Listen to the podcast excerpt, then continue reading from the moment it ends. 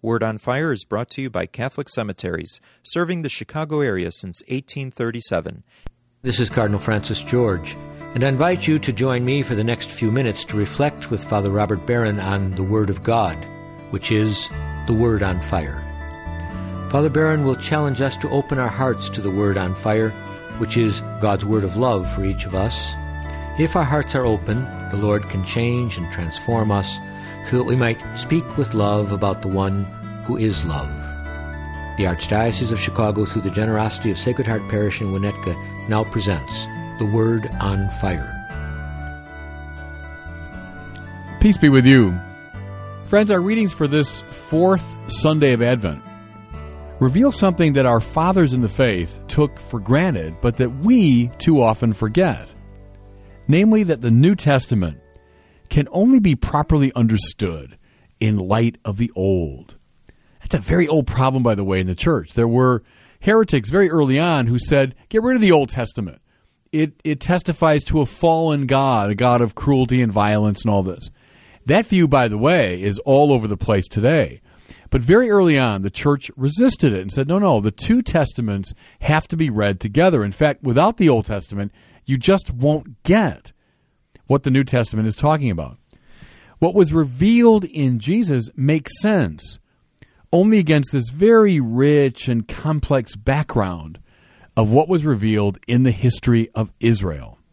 Okay, our readings today are a very good example of this principle. Our first reading is taken from the seventh chapter of the second book of Samuel. You know, by the way, if you're interested in getting into the Bible, I'd recommend the first and second books of Samuel. They're full of adventure and drama, and they're very interesting books, so that's a good way to start. The two biblical books of Samuel have to do largely with King David. The first with David's rise to power, and the second with David's reign as king. Here's the thing about David's life it was marked almost totally by conflict.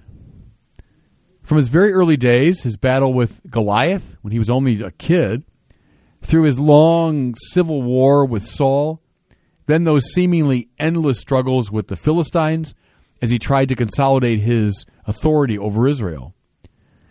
Well, finally, we hear, as he reached maturity, David was, and here's the quote from 2 Samuel, given rest from his enemies on every side. And that's something new for David. This was the ancient way of saying that he had arrived. He could relax.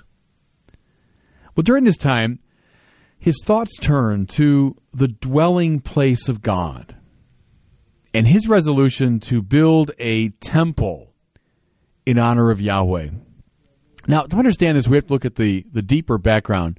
For many centuries, from the time of the Exodus, the Ark of the Covenant had been kept in a tabernacle or a tent, which traveled with the Israelite people through the desert and then traveled with them often from town to town, place to place. Finally, it was David who brought the tabernacle into Jerusalem and made it the holy city.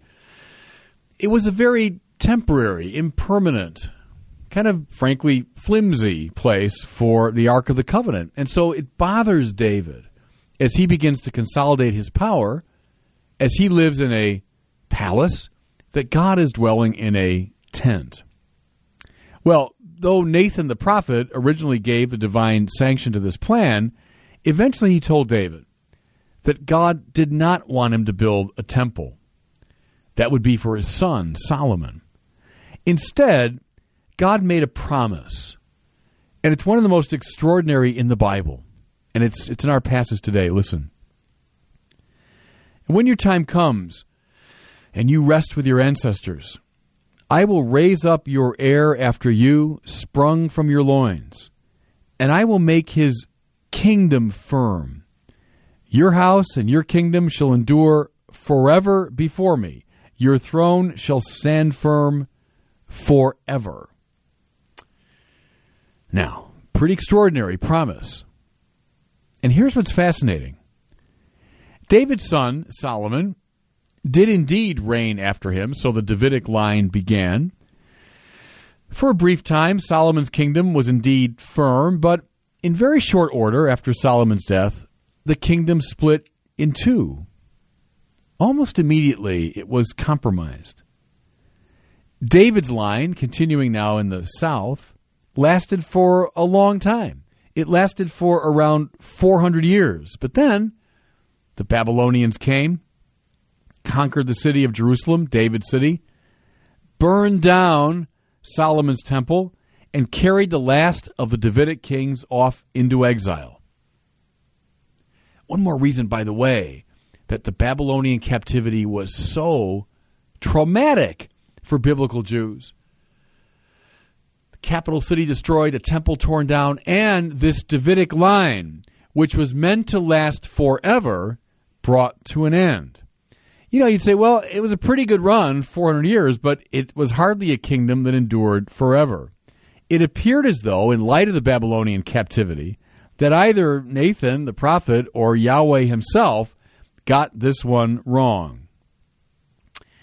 Ah, but friends, here's what I want you to see.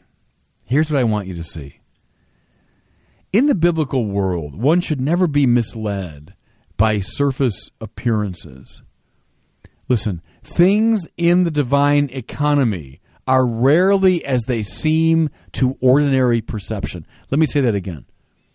In the divine economy, things are rarely as they seem to ordinary perception. Hey, what's going on in the world? You look around, you read it culturally, politically, and that's true as far as it goes, but that's not what's really going on. What's really going on is God's plan, God's economia, as the church fathers put it, the law of God's household.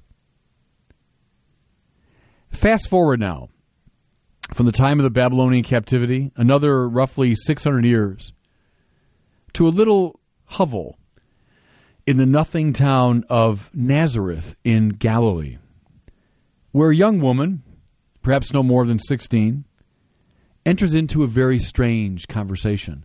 And this, of course, is our gospel for today. An angel had appeared to Mary.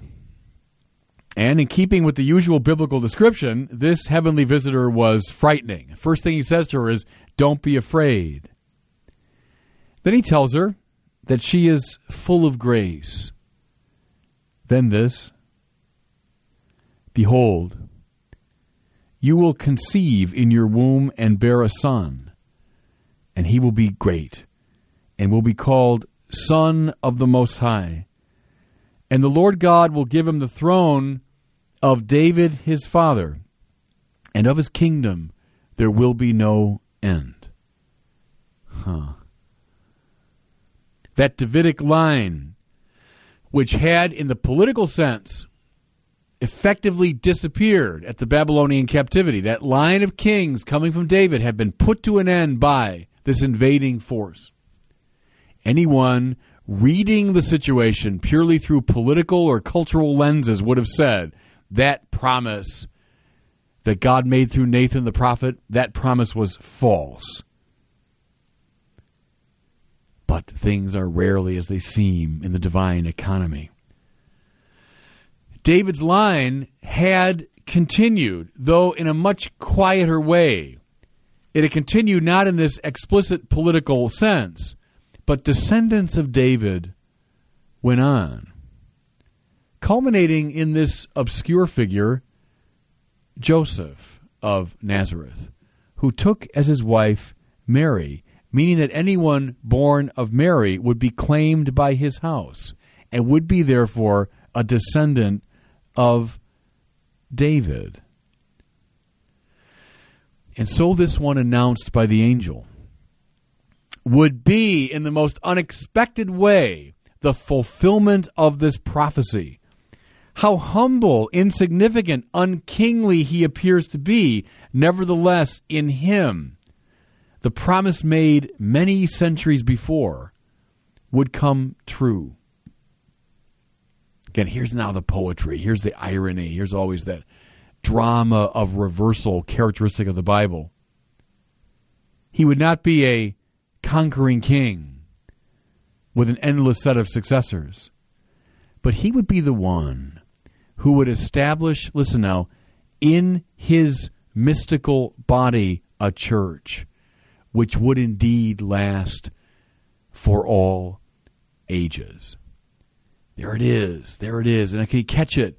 Can you catch the delicious irony of this? The fact that I am speaking these words, that you are hearing them in the context of your Christian faith, is itself, in the most dramatic but unexpected way, the fulfillment of this prophecy. The Davidic line would go on and, yes, would last for all ages in this Christ, this hidden descendant of David, who would establish the kingdom of his mystical body. And there's more. We recall that David had resolved to build a temple, a dwelling place for the Ark of the Covenant, a house, if you want, for the Word of God. As we saw, God said, No, it's not for you, but it's for your son, Solomon.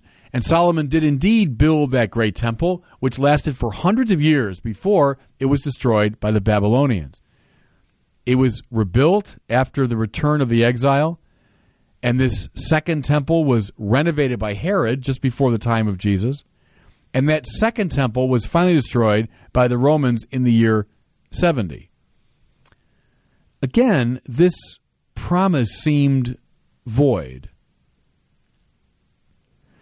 But then we recall that humble maid of Nazareth and the words of the angel. The Holy Spirit will come upon you. The power of the Most High will overshadow you. Therefore, the child to be born will be called Holy, the Son of God. Who is the new and final and definitive Ark of the Covenant?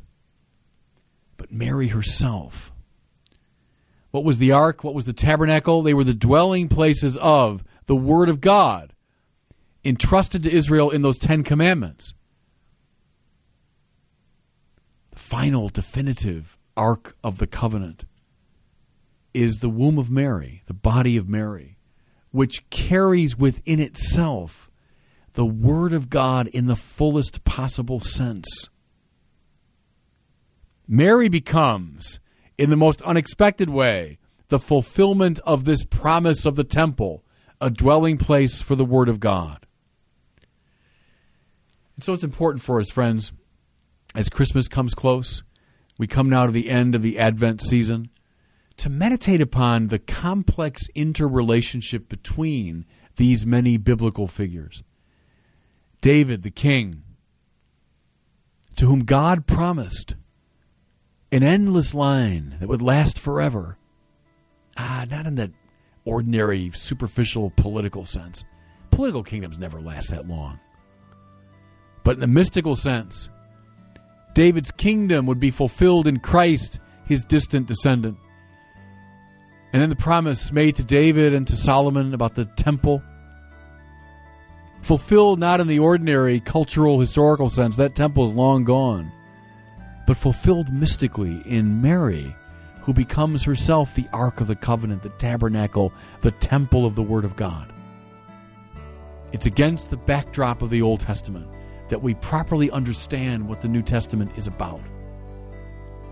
And meditating upon these interwoven characters, we're now ready to receive Christ. And God bless you.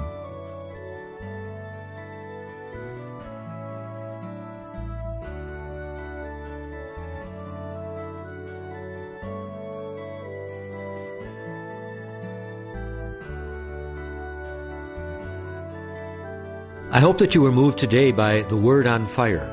I pray that together we might become a people on fire with love for God and neighbor here in Chicago and wherever these words are heard. Until we join Father Barron again next week, I'm Cardinal Francis George. God bless you.